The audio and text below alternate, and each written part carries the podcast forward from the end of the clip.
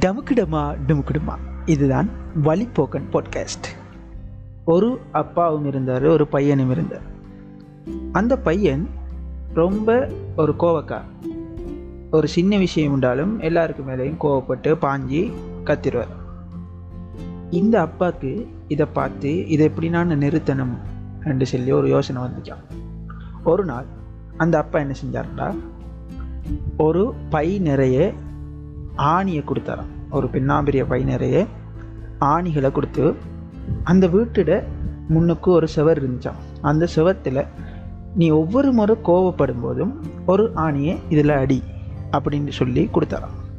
அந்த பையனும் ஒவ்வொரு முறை கோவப்படும் போதும் ஆணியை அதில் அடித்தான் முதல் நாள் ஒரு நாற்பது ஆணியை அந்த செவத்தில் அடிச்சிருப்பான். அப்படி கோவப்படக்கூடியவன்.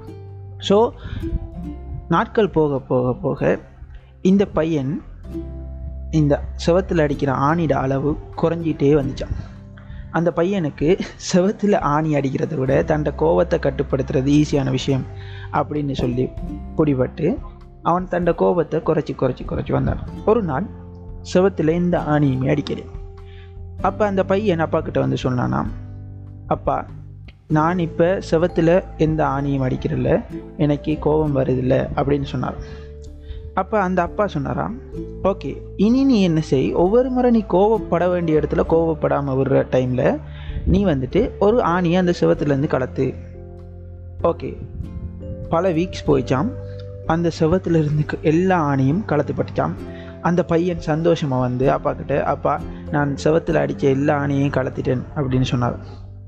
அந்த பையன் அப்படி சொன்னதும் அப்பா என்ன செஞ்சாராம் வா என்று சொல்லி கையை பிடிச்சி அந்த செவரை நோக்கி அந்த பையனை கூட்டிகிட்டு போனாரான் அந்த செவரை காட்டி அந்த செவரு நிறைய மார்க்காவும் சிதறின மார்க்ஸ் இருந்துச்சான் இந்த மார்க்ஸை காட்டி அப்பா சொன்னாராம் பாரு நீ வந்துட்டு என்னதான் இப்போ கோவப்படுறத நிப்பாட்டி இருந்தாலும் நீ கோவப்பட்ட போது அந்த கோபத்தில் ஒருத்தரை எடுத்தெறிஞ்சு பேசியிருப்பாய் அல்லது காயப்படுத்துகிற மாதிரி பேசியிருப்பாய். அந்த காயம் ஒரு நாளும் போகாது.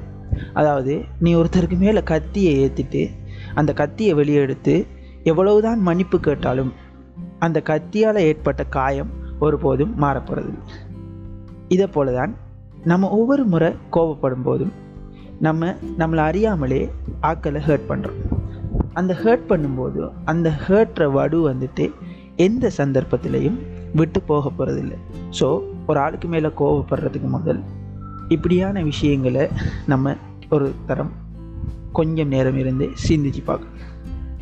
டமுக்குடமா டுமுக்குடுமா இதுதான் வழிபோக்கன் பாட்காஸ்ட் இந்த எபிசோட் உங்களுக்கு பிடிச்சிருந்தா இந்த எபிசோட்டை உங்களோட ஃப்ரெண்ட்ஸோட ஷேர் பண்ணுறதோட வழிப்போக்கன் பாட்காஸ்ட் அப்படிங்கிற என்ற இன்ஸ்டாகிராம் ஹேண்டிலில் வந்து உங்களோட கருத்துக்களை தெரிவிக்கலாம்.